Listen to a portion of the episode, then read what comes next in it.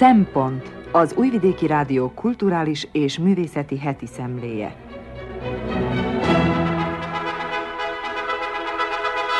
Jó napot kívánok, köszöntöm a Szempont hallgatóit, Madár Anikú vagyok, a mai adás szerkesztője. Jóda Rózsa ma a Tanulj velünk magyarul című tankönyvpótló kiadványt ismerteti. Csík Mónika az elektronikus drogokról beszél, Gobbi Fehér Gyula jegyzetének a címe pedig Vesztesek és nyertesek. Mindezek mellett meghallgathatják Káli Anita a Nyelvi Megfosztottság és Revíziója című előadását is, amely a Kisebbségek az Irodalomban nevű konferencián hangzott el Újvidéken. Ez a kínálatunk, tartsanak velünk!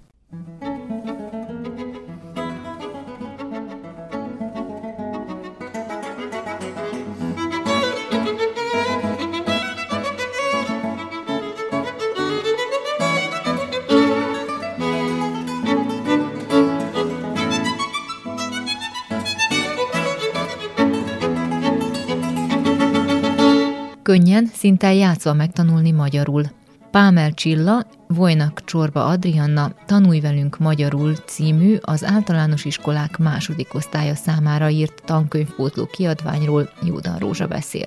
Pámel Csilla és Vojnak Csorba Adrianna Tanulj velünk magyarul című sorozatáról, amelynek első, az általános iskolások első osztálya számára még 2020-ban íródott első fecskéjéről tavaly írtunk, Azóta 2021-ben ugyancsak a Fórum könyvkiadó gondozásában megjelent a sorozat második, ezúttal a magyart, mint környezetnyelvet tanuló általános iskolások másodikos tanulója számára íródott Tanulj velünk magyarul második címmel íródott kötete.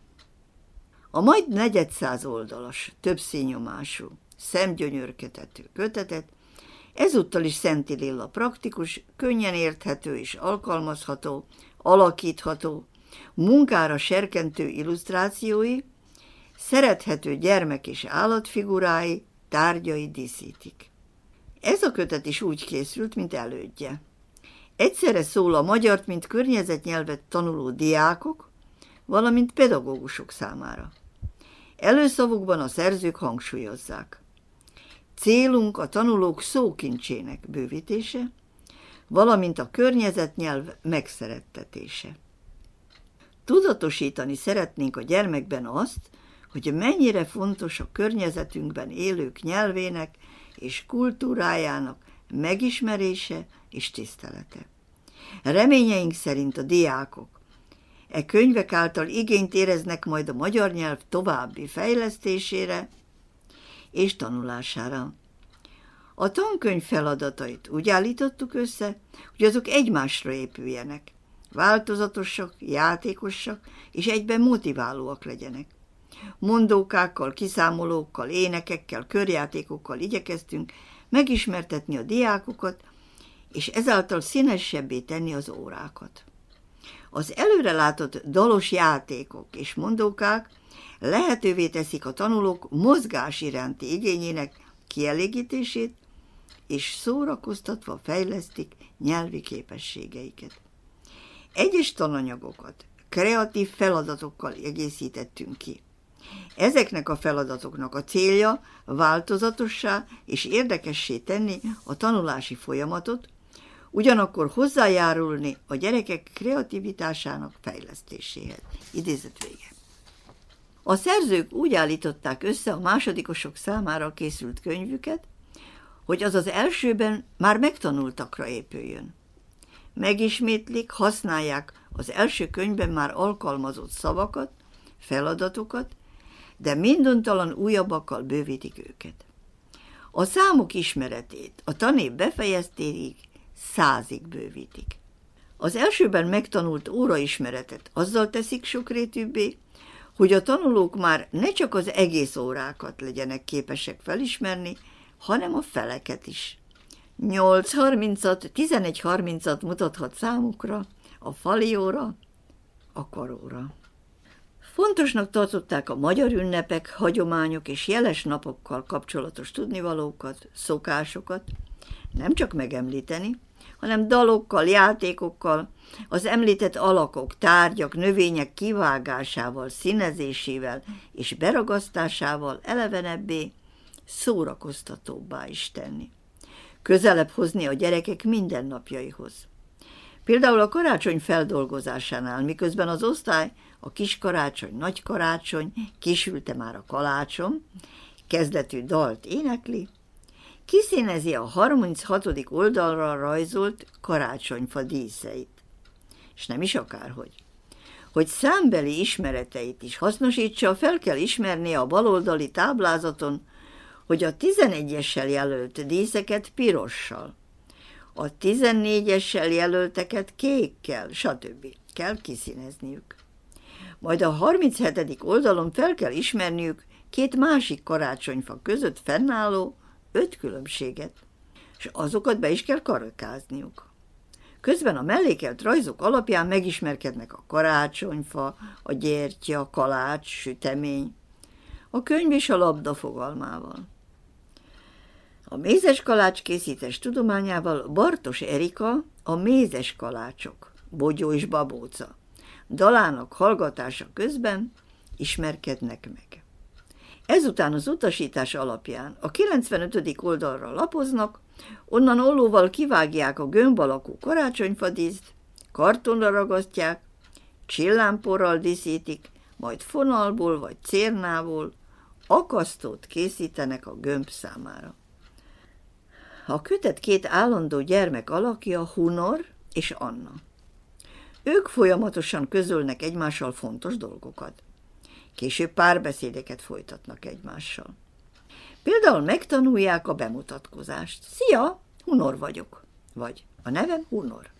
Fiú vagyok. Téged hogy hívnak?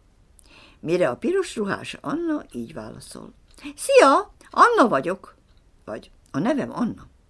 Lány vagyok. A két alak alatt két hosszú üres vonal. Alattuk a kérdés. Téged hogy hívnak? A kérdezett tanuló, ha fiú, a hunor alatti vonalra írja be kézírással a saját nevét. Ha lány, akkor az Anna alatti vonalra a magáét. Következik egy nagy piros kérdőjel, s mellette a kérdés. Szia, hogy vagy? És alatta két smiley, két nevetős arc. És alattuk a szöveg. Köszönöm, jól vagyok. A szomorú, legörbült szájú alatti szöveg, nem vagyok jól. Majd jobbról egy üres keret látszik a kéréssel. Rajzold le, hogy érzed magad. S a tanuló megfelelő smiley-t rajzolja be a négyszögbe, vagy lerajzolja önmagát nevetősen, vagy szomorúan. De akad itt rejtvény is. Segíts a medvének eljutni a házig kéréssel, mellette medverajzok, mézes csupor, medvéről szóló dalocskák szövege, amelyeket együtt dalolhat az osztály. A következő oldalakon a tanulók megismerkedhetnek a tanteremben található tárgyak neveivel, a tanítónéni és a diák kifejezésekkel, majd a tanszerekkel, amelyek rajzait ügyesen kombinálják a számolással. A tanulóknak meg kell számolniuk. A rajzokon hány iskolatáska, ceruza, radír, könyv, olló, ragasztó, stb. látható. Következnek egy diákszoba bútorai, majd a szivárvány színei.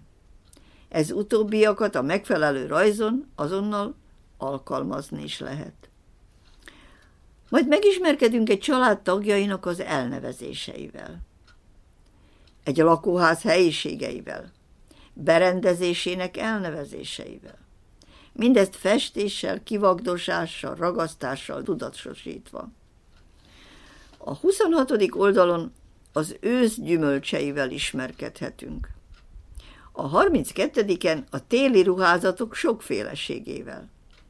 A 36. és 34. oldal játékos formában foglalkozik a hóemberrel. Szó van még az évszakokról és a hónapokról, az óra leolvasásról, a farsangról, a hét napjairól, a testrészekről, a nőnap megünnepléséről, a tavasz érkezéséről, A húsvétról, a gyümölcsökről, a zöldségfélékről, a házi állatokról, az állatkert ketrecében tartott vadállatokról, az időjárásról, az ételek elnevezéseiről, a közlekedési eszközökről, és még sok egyébről.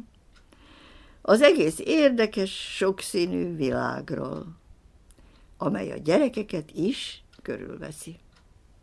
Sokoldalú, színes, jól, gondosan, értőn megszerkesztett, nagyon hasznos kiadvány, a Tanulj velünk magyarul című, az általános iskolák a magyart, mint környezetnyelvet tanuló másodikosai számára készült tankönyvpótló kiadvány.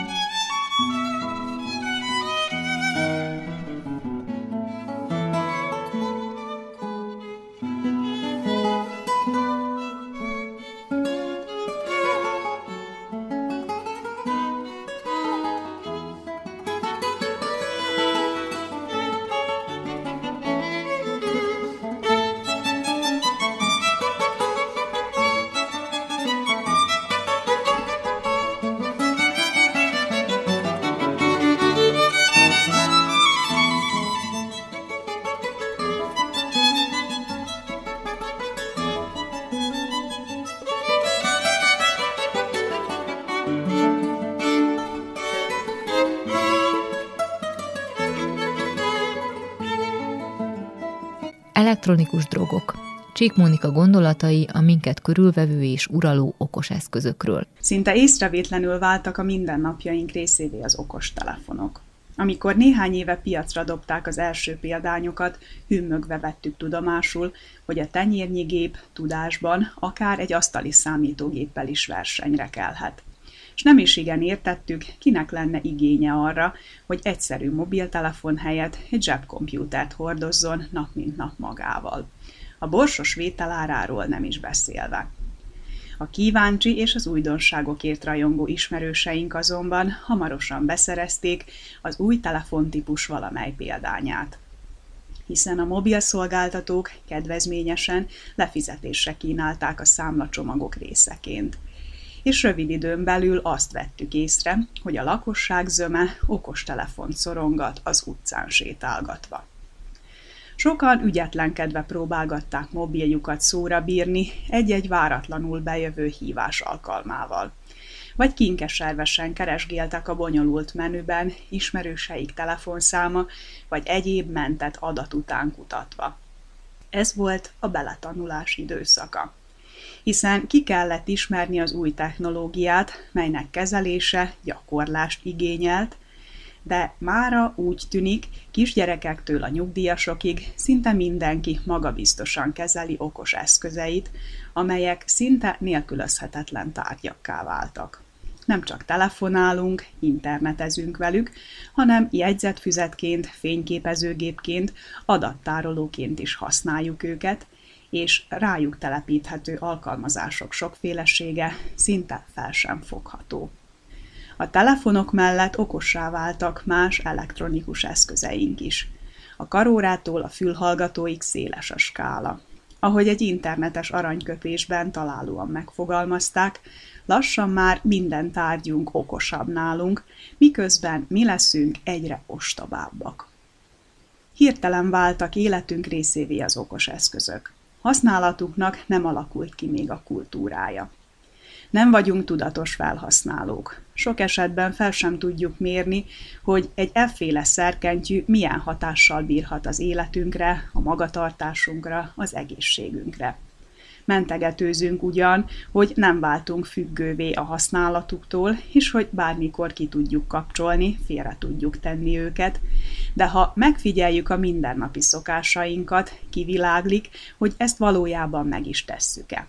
Képesek vagyunk-e limitálni az alkalmazásukat, csak meghatározott célra, például ismeretszerzésre, munkaeszközként használni őket, vagy magunkkal visszük még az ágy mellé is éjszakára, és idegessé válunk, ha lemerültek, és azon múlt nem tudjuk feltölteni őket. Ez az elektronikus függőség nem csak a felnőtteket, hanem a gyerekeket is érinti. Őket talán még fokozottabban, hiszen beleszülettek az elektronikus világba, a felnőttektől eltérően, akik csak később tanultak bele. A gyerekeknek már babakoruktól ott lóg a digitális eszköz a kis ágyukon, bébi csősz szerepben.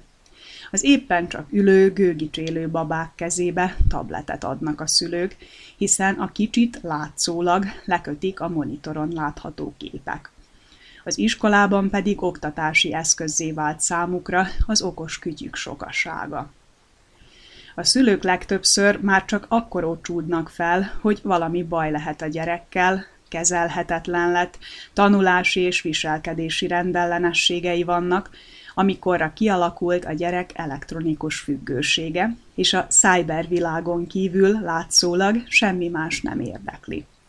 E jelenséggel szakemberek is egyre többet foglalkoznak, pszichológusok, viselkedés szakértők kongatják meg a vízharangot, arra figyelmeztetve, hogy ezen eszközök túlzott használata pszichés, mentális zavarokhoz vezet, hosszú távú alkalmazásuk hatása beláthatatlan. E témában nyújthat hasznos információkat Uzsaliné Pécsi Rita neveléskutató, Fejleszt vagy rombol, kulcs az okos eszközök okos használatához című könyve, amelynek kapcsán a szerző érdekfeszítő interjút adott a magyar nemzetnek. Ebben az interjúban Uzsaliné Pécsi Rita arra hívja fel a figyelmet, hogy az okos eszközök elektronikus drogként hasznak a kicsikre, mivel hatásuk az erős dopamintermelés miatt sok szempontból megegyezik a drogéval. A gyors, érdekes, színes, mozgó képek túlzott ingerei kifejezetten azokat az agyi területeket támadják meg, amelyeket a morfium, a kannabisz, sőt akár a heroin, a kokain is. Ha pedig a fejletlen idegrendszer ehhez hozzászokik, az függőséghez vezethet. Sérülhet a gyerek kötődő képessége, önbizalma, önértékelése, képtelenné válhat kapcsolatok kialakítására. Ezután már nem okoz neki akkora örömet a természetes játék, a kellemes kirándulás, a mesemondás, sőt a személyes kapcsolódás sem. A kialakult állapoton pedig utólag már nagyon nehéz változtatni. Sokkal észszerűbb tehát a megelőzés. A szakember szerint három éves korig a nulla képernyő szabályt kellene alkalmazni minden gyerek esetében, hiszen a legkisebbeknek semmilyen hasznot nem nyújtanak az elektronikus eszközök, sőt ebben az életkorban visszafordíthatatlan károkat okoznak míg a három-hat éveseknek is minimális előnyt tud csak nyújtani egy efféle szerkentyű, hiszen egy óvodásnak semmi szüksége nincs képernyőre. Legfeljebb szülői felügyelete mellett ajánlott csak megnézni a kisgyerekeknek egy néhány perces animációt, játékot, képet, kerülve a rendszerességet és a hosszú, negyedórás, félórás képernyő használatot. A kisiskolások esetében viszont már helye lehet a gép használatnak, de legfeljebb egy-másfél órára. Azt is megszakításokkal, a szülő által vezetve, edukációs programokat használva, szűrőprogramokat beiktatva, de még a serdülőkorúaknál is ott kell állnia a szülőnek a háttérben, hogy a gyerek jól tanulja meg használni a gépet. A gyereknek a szülőkre, a testvérekre, a nagyszülőkre, valódi kapcsolatokra van szüksége, nem egy alkalmazásra. Ha ezeket a kapcsolatokat nem kapja meg, akkor az élményvágy, a keresés, a megnyugtatás vágya egy eszközhöz fog kapcsolódni. Figyelmeztet a neveléskutató. Majd felhívja a figyelmet arra is, hogy sajnos alig dicsérünk az iskolában, a családban miközben a gép folyamatosan jutalmaz, lájkol, visszajelez, odafigyel ránk, és ez is elősegíti a függőség kialakulását. Véleménye szerint fontos látni, hogy az óvás, a határok felállítása nem valami szemellenzős, ósdi látásmódot jelent, és be kell látni azt is, hogy a mintaadás rendkívül fontos. A gyerek ugyanis azt gondolja, miért nem szabad nekem, amikor apa is anya is folyamatosan azt nyomkodja, amikor a tanár is előveszi az órán. Összetett és sokakat érintő problematika ez. A járványhelyzet miatt bevezetett home office és online oktatás pedig még csak bonyolít a helyzeten. A felnőttek felelőssége válik ezáltal egyre nagyobbá, hiszen olyan területen kell a gyerekeket szabályozni és ellenőrizni, amely a felnőttek számára is gondot okoz, hiszen a túlzott géphasználat veszélyei még a felnőtt társadalomban sem tudatosodtak eléggé, és sokszor nekünk magunknak is kihívás az okos eszközeinket célszerűen és hatékonyan használni.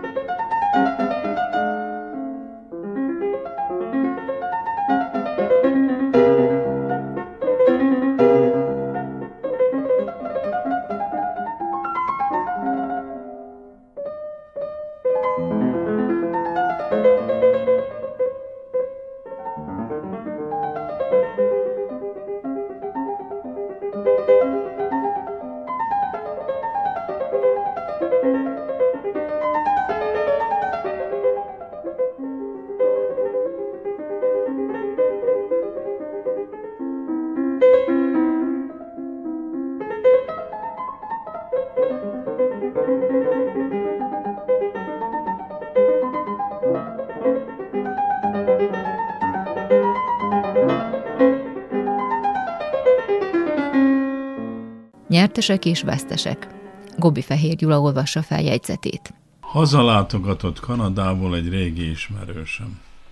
Azért szánta rá magát a manapság veszélyesnek számító utazásra, mert végre nyugdíjba ment, és ez az út, minden koronaveszélyt beleszámítva, búcsúnak számít. Gondolom az életút utolsó szakaszát jelenti számára. 26 évig dolgozott Torontóban.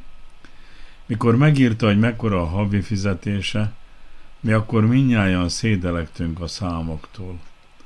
De azt is megírta, hogy ez mást jelent nekik, mint nekünk. Ő ott egy közönséges átlagpolgár, kölcsönre vette a lakását is, és örül, hogy megél az átlagpolgárok színvonalán. Örömmel fogadtam, mikor eljött hozzám, csak az lepett meg, hogy elég kritikus véleményt mondott az életünkről. Ugyanis azt mondta, hogy ennyi idő után furcsának találja, hogy itt nálunk mindenki meg van sértve. Hogy ez a legnagyobb különbség a kanadai emberek és a mi embereink között. Ugyanazok is panaszkodnak, de a szokásos dolgokra, az árakra, az időjárásra, az autóbuszok menetrendjére, ilyesmikre.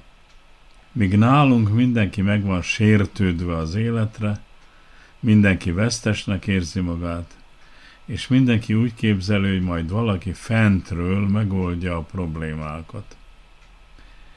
Ami ennyi idő után meglepte, mesélte egy kupica szilvapálinka mellett, az pont ez az adat. Az itteni barátai mind sértetnek érzik magukat. Mintha azt várnák el a gondviseléstől, hogy helyettük is tegye rendbe a dolgokat. Mintha ők képtelenek lennének rendezni saját helyzetüket. Ülnek és panaszkodnak, ahelyett, hogy saját kezükbe vennék sorsuk irányítását. Mintha valaki megakadályozná őket ebben.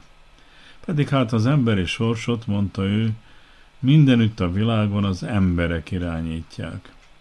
Ha sok embernek közös az akarata, nincs az az erő, amely meggátolná őket, hogy közös és együttes akarattal azt tegyék, amit akarnak. Mikor egyedül maradtam, elgondolkodtam a dolgon. Először az jutott eszembe, hogy könnyű neki. Egy gazdag ország állampolgára és a miénkhez képest jókora nyugdíja van. Kényelmesen bírálhat bennünket. De nem olyan embernek ismertem, aki szereti bírálgatni a többieket. Őszintén mondta, hogy mit tapasztalt, mikor hazaért ide.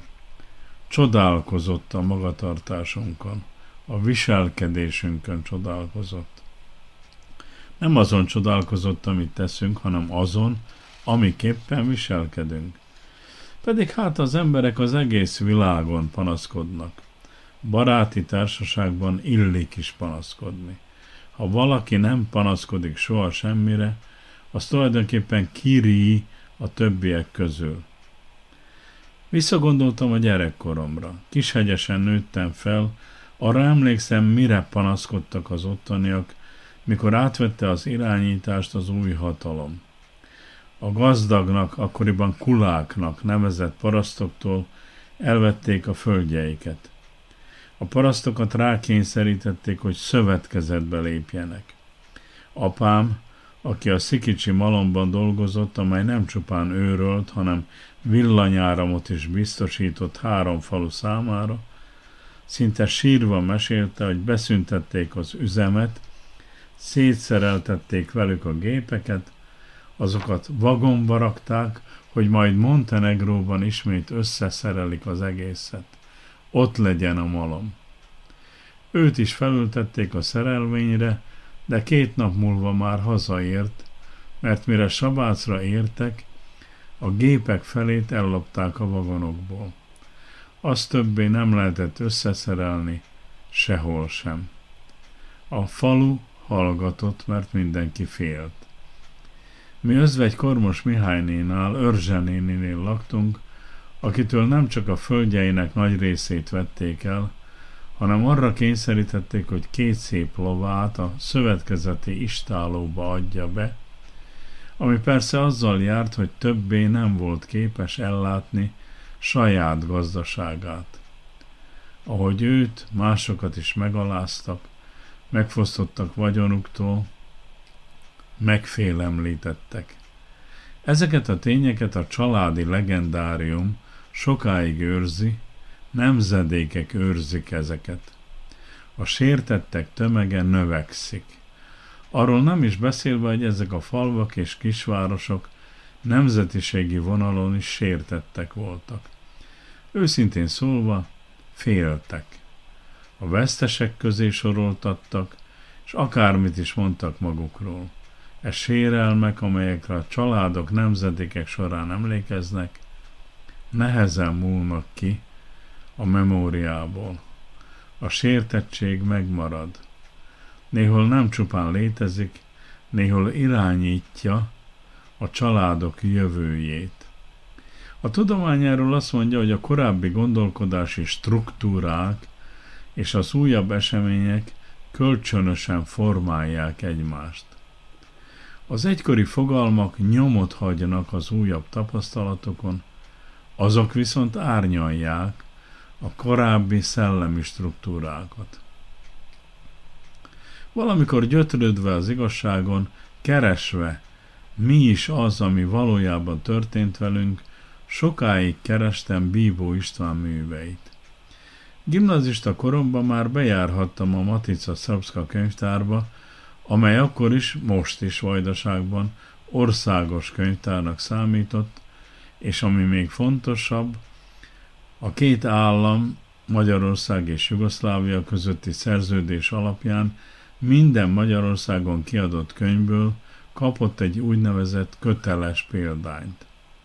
Ezek közül ugyan az akkori szokás szerint nem mind volt nyilvánosan kiadható, vagyis olvasható, de belső használatra, helyszínen végzett olvasásra kaphatók voltak. Ott sikerült végre Bíbó István a kelet-európai kisállamok nyomorúsága című tanulmányára bukkannom, amely némely kételjeimre, gyötrődésemre vagy gondolataimra feleletet adott. Ma már persze itt van a könyvtáromban Bíbó műve, és ami nagyon érdekes, 70 év után is úgy találom érdemes olvasni, mert sok mai kérdésünkre is képes választ adni. Torontói barátom feltevésére is. Miért van az, hogy annyit panaszkodunk? Miért érezzük magunkat vesztesnek folytonosan? Ma is. Állandóan. Miért élünk úgy, mint akit feleslegesen megsértettek. Miért érezzük azt, hogy nekünk a szomszédos országok tartoznak? Nekünk egész Európa tartozik. Nekünk a világ tartozik, mert valami olyat adtunk neki, amely megmentette. Ahogy a Kanadából hazalátogató barát kimondta, mi sértettek és egyben veszesek is vagyunk. Úgy érezzük, hogy azok vagyunk, meggyőződésünk, hogy azok vagyunk. Közben sikerült kivívnunk, hogy magunk irányítjuk saját sorsunkat. Vagyis nem más az oka a mi állapotunknak. Mi teremtettük saját helyzetünket. Aki ráér, az megkeresheti Terry Pratchett regényét, amely egy olyan birodalomról szól, ahol mondanak egy hazugságot, majd ettől függően mondanak egy másikat, és ez végtelenül folytatódik, amíg szétoszlik a különbség a valóság és illúzió, a tévedés és az igazság között.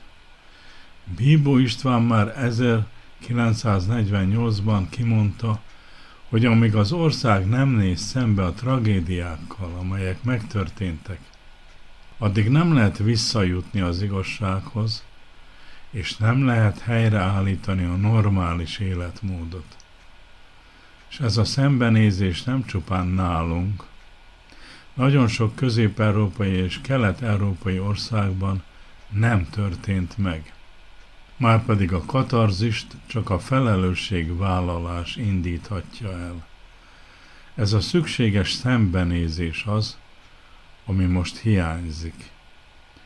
Néha azon gondolkodom, elveszette ennek a szembenézésnek az esélye is. Pedig az ember életében is szükséges, sőt kötelező az önvizsgálat. Amíg ez nem történik meg, addig hamis mítoszok uralják a magánéletünket, ahogy a közéletet is. A kérdés az, lehet egyáltalában, és miképpen lehet a hamis tudatvilág kiterjedésének, a szélsőséges gondolkodásnak gátat szabni. Furcsa dolog, de egy torontói ismerős kellett ahhoz, hogy elgondolkodjak ezeken a dolgokon. Ha ő észrevette, hogy itt álszent módon mindenki személyesen meg van bántva, mindenki viseli a sértett fél palástját magán, akkor miért nem vesszük ezt észre mi magunk? Kigátol bennünket, hogy új távlatokat nyissunk a jövőnkben. Senki nem áll elénk, nem gátolja, hogy távlatokat nyissunk. Gondolkodhatunk szabadon, változtathatunk életmódunkon, a gondolkodásunkon, a terveinken, és csak magunkra haragodhatunk, ha eltévedünk és nem mások lesznek vesztesek. Mi döntöttünk.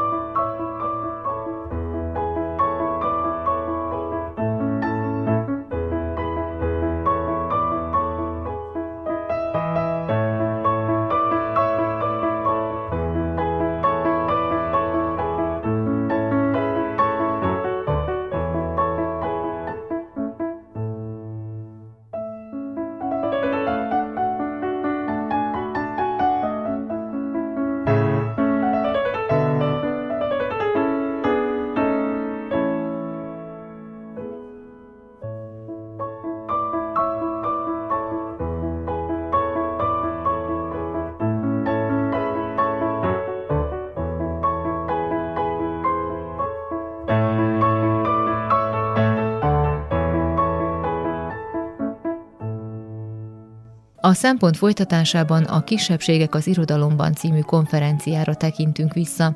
Káli Anita előadását hallgathatják meg, a nyelvi megfosztottság és revíziója Barnás Ferenc a 9. és az Életünk végéig című műveiről.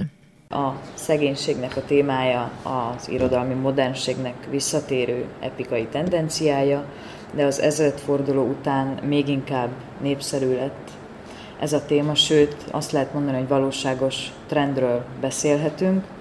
A kortárs próza számos változatában emelte témává a szegénységet, és újfajta szegénységábrázolási poétikát teremtett meg.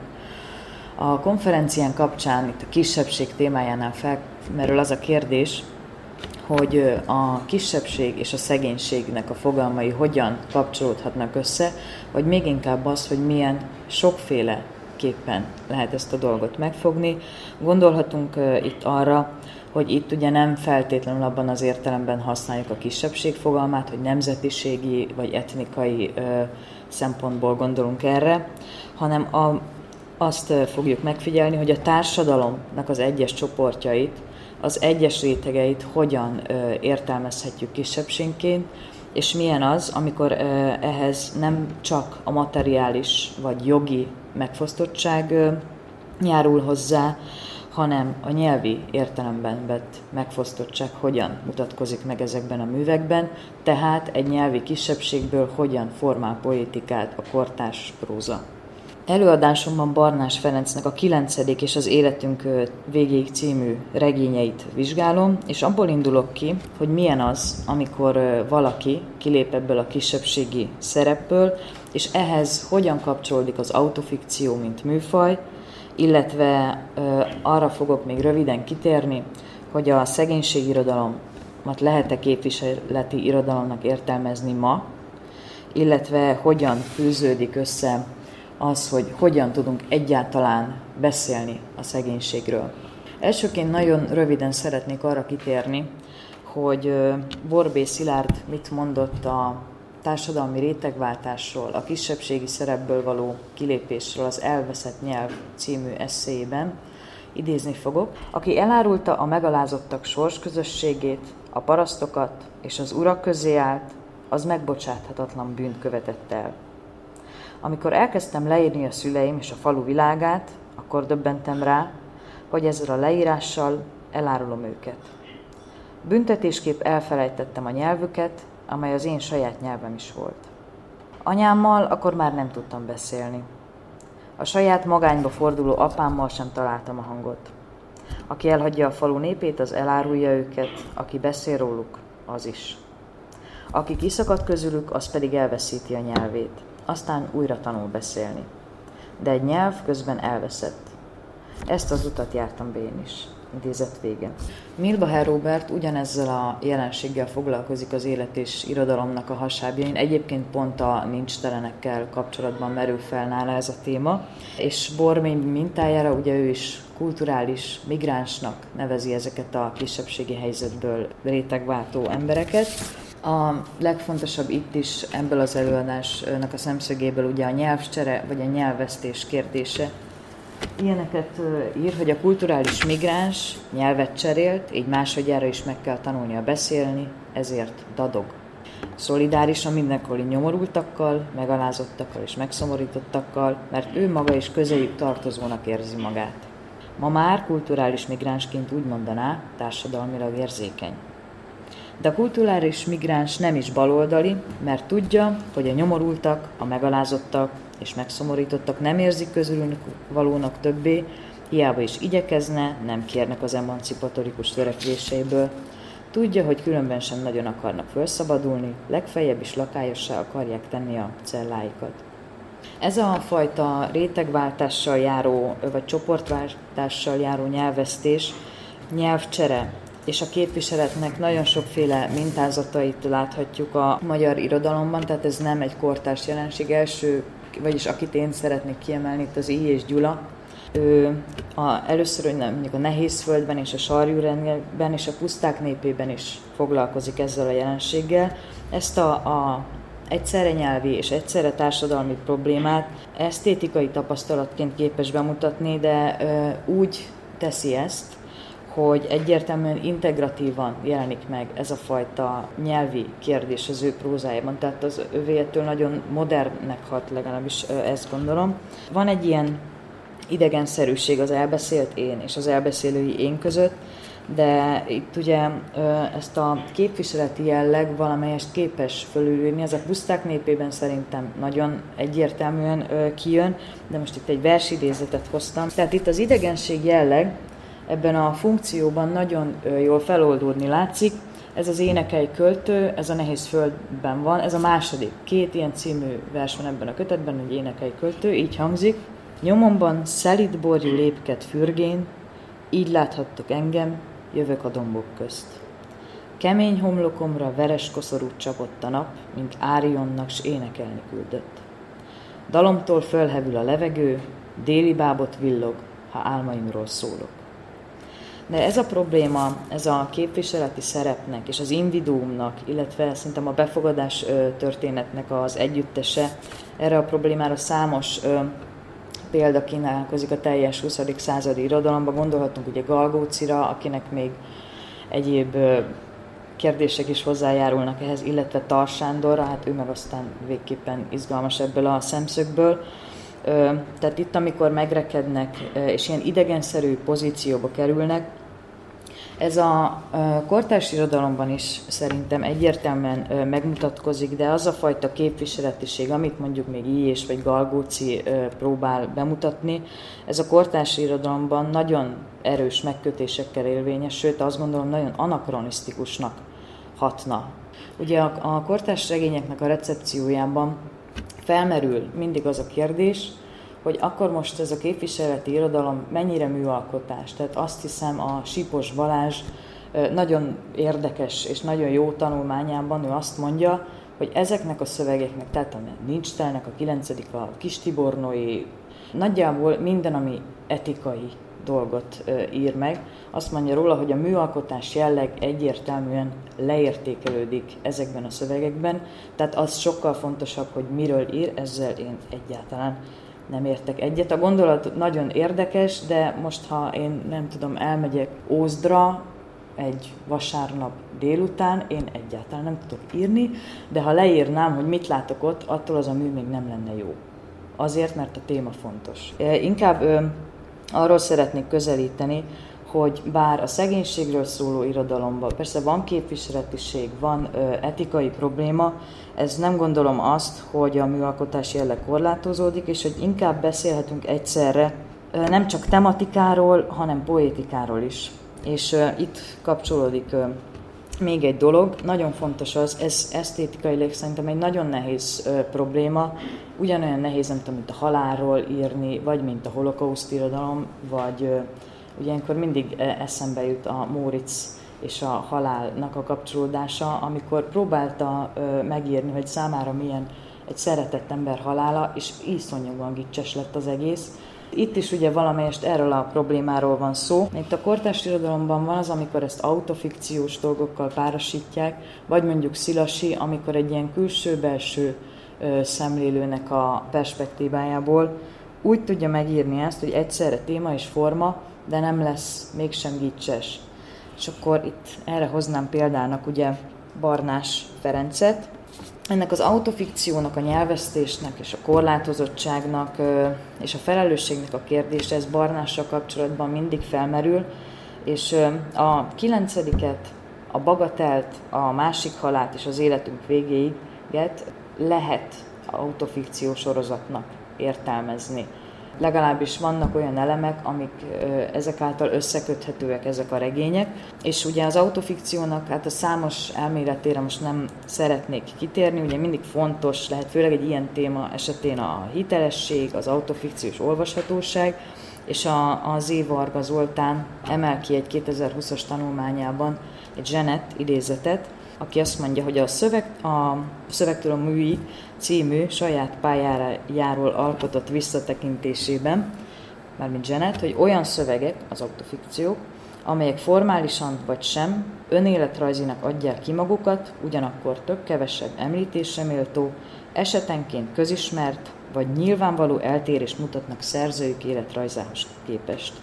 Tehát itt Barnás esetében lehet arról szó, hogy az életünk végéig is a kilencedik egyfajta autofikció, ugyanis az életünk végéigben szereplő filozófus a saját kiadott műveire reflektál vissza, ezek közül ugye az egyik, a kilencedik, amit Ontogenea néven mutat be. Ez a filozófus így szól az Ontogeneáról, azaz a kilencedikről. Ez az ontológiai vizsgálódások volt az eredeti címe, de a kiadóm azt mondta, így nem tudja eladni a könyvet. Mivel fikciós munkáról volt szó, belementem a címváltoztatásba. Nekem nyolc, gondoltam, legyen ontogenea, sőt, ha a főszerkesztő úgy akarja felőlem, akár lehet kilenc is. Semmi se úgy történt, ahogy leírtam, nincs Benjamin nevű testvérem, és itt a, a következő két idézet is a kilencedikre reflektál, ugye, ahol az apa szent képeket készített a, a gyerekeivel, a fiúkkal és a lányokkal egyaránt, illetve az utolsó idézet az épület előtt álltam, amelyben több mint 40 évvel ezelőtt 11-en laktunk. Ez ugye a pomázi kisházra visszautalás, viszont az is nagyon látványos vagy érdekes ezekben a szövegekben, amikor mindezeket ugye megkérdőjelezi. Például ez a semmi nem történt úgy, ahogy leírtam, nincs Benjamin nevű testvérem, ez nem is én voltam, és a kettőnek az összefüggése adja ki azt a mintázatot, vagy azt a belső tükröt a két szöveg között, vagy azt az elbeszélői nehézséget, ami alapján azt mondhatjuk, hogy az életünk végéig sem csak a kilencediknek a megkérdőjelezése, hanem az egész ilyen autofikciós, vagy ilyen fikcionalitásnak a, a metaregénye, és mint ilyen megkérdőjelezheti az említett képviseletiséget, legalábbis ugye a 20. század elején értett formában mindenképpen.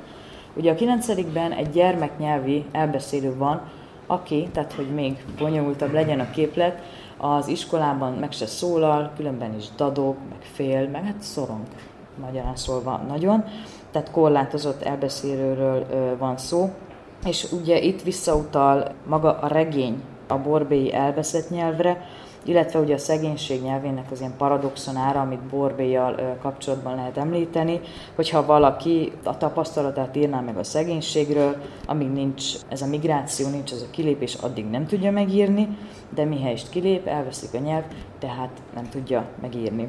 És ez a, az elbeszélőnek a nyelvi korlátozottsága és a nagyon egyedi ilyen szóhasználatai, ami ilyesmik vannak benne, hogy csinálni neki a jót. Ugye ez a, amikor hozzábújik a bátyához, vagy erősebb bennem a kívánás, és ilyen furcsa szószerkezeteket használ. Tehát már önmagában rámutat erre az elbeszélői nehézségre, de az, hogy az életünk végéig megkérdőjelzi ezt az egész kilencediket, az pedig végképp elbizonyítja ezt az olvashatóságot. És még egy kérdés, ez az írói szerepnek, a szegénységnek, illetve az a kérdés még, hogy lehet-e vagy lehetséges elmondani a, a saját családnak ezt a nyomorúságos történetét. Ugye Borbé is ugyanezt kérdezi, Móricz is írja ezeket a naplóiba, illetve nagyon sok mű mutat rá erre a kérdésre.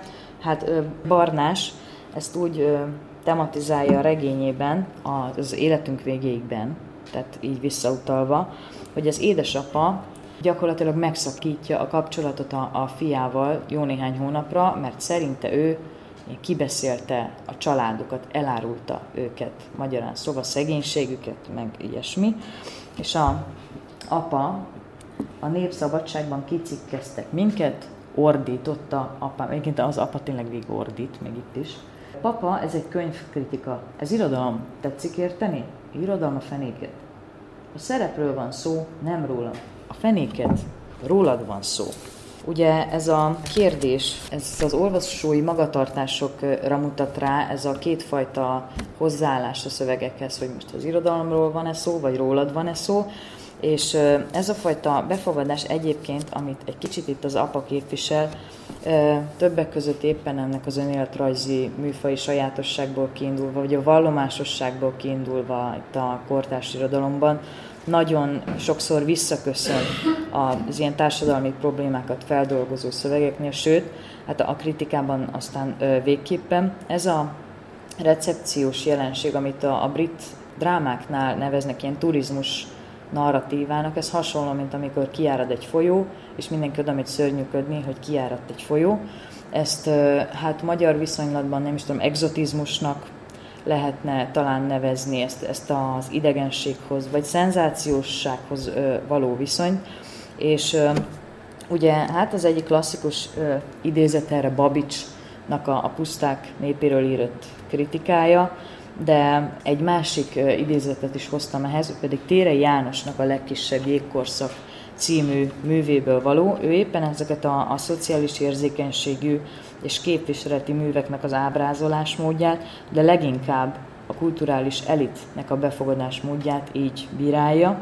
Ugraszt ki a módos művészeidet a jól fűtött hüttékből, s vidd le a térre, hogy éhező, fázó modelljeikről frappáns nyomorpornót forgassanak könnyezve, és a csődöt így jelentsék.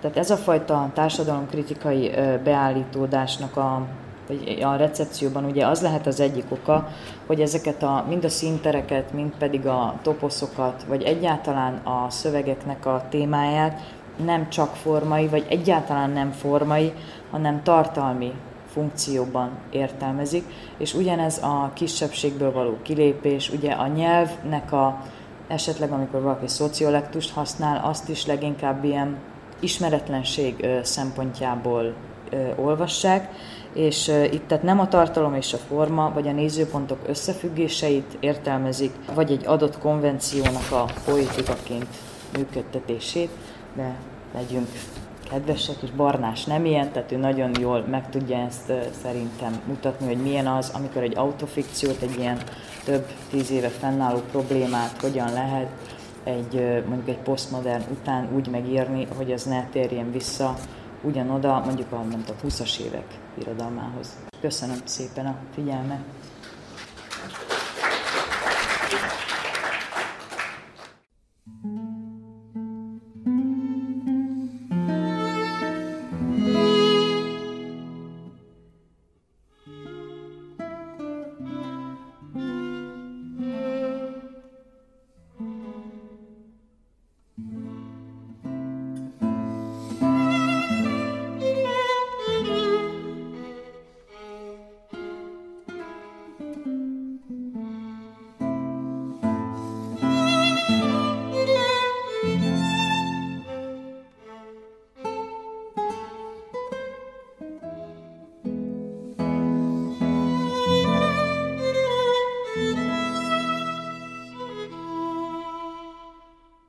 Kedves hallgatóink, az Újvidéki Rádió kulturális és művészeti heti szemléjét hallották. Én Madár Anikó vagyok, a munkatársak nevében is köszönöm a figyelmet. Műsorunkat meghallgathatják az interneten is a www.rtv.rs.hu honlapon, újabb adással pedig egy hét múlva jelentkezünk.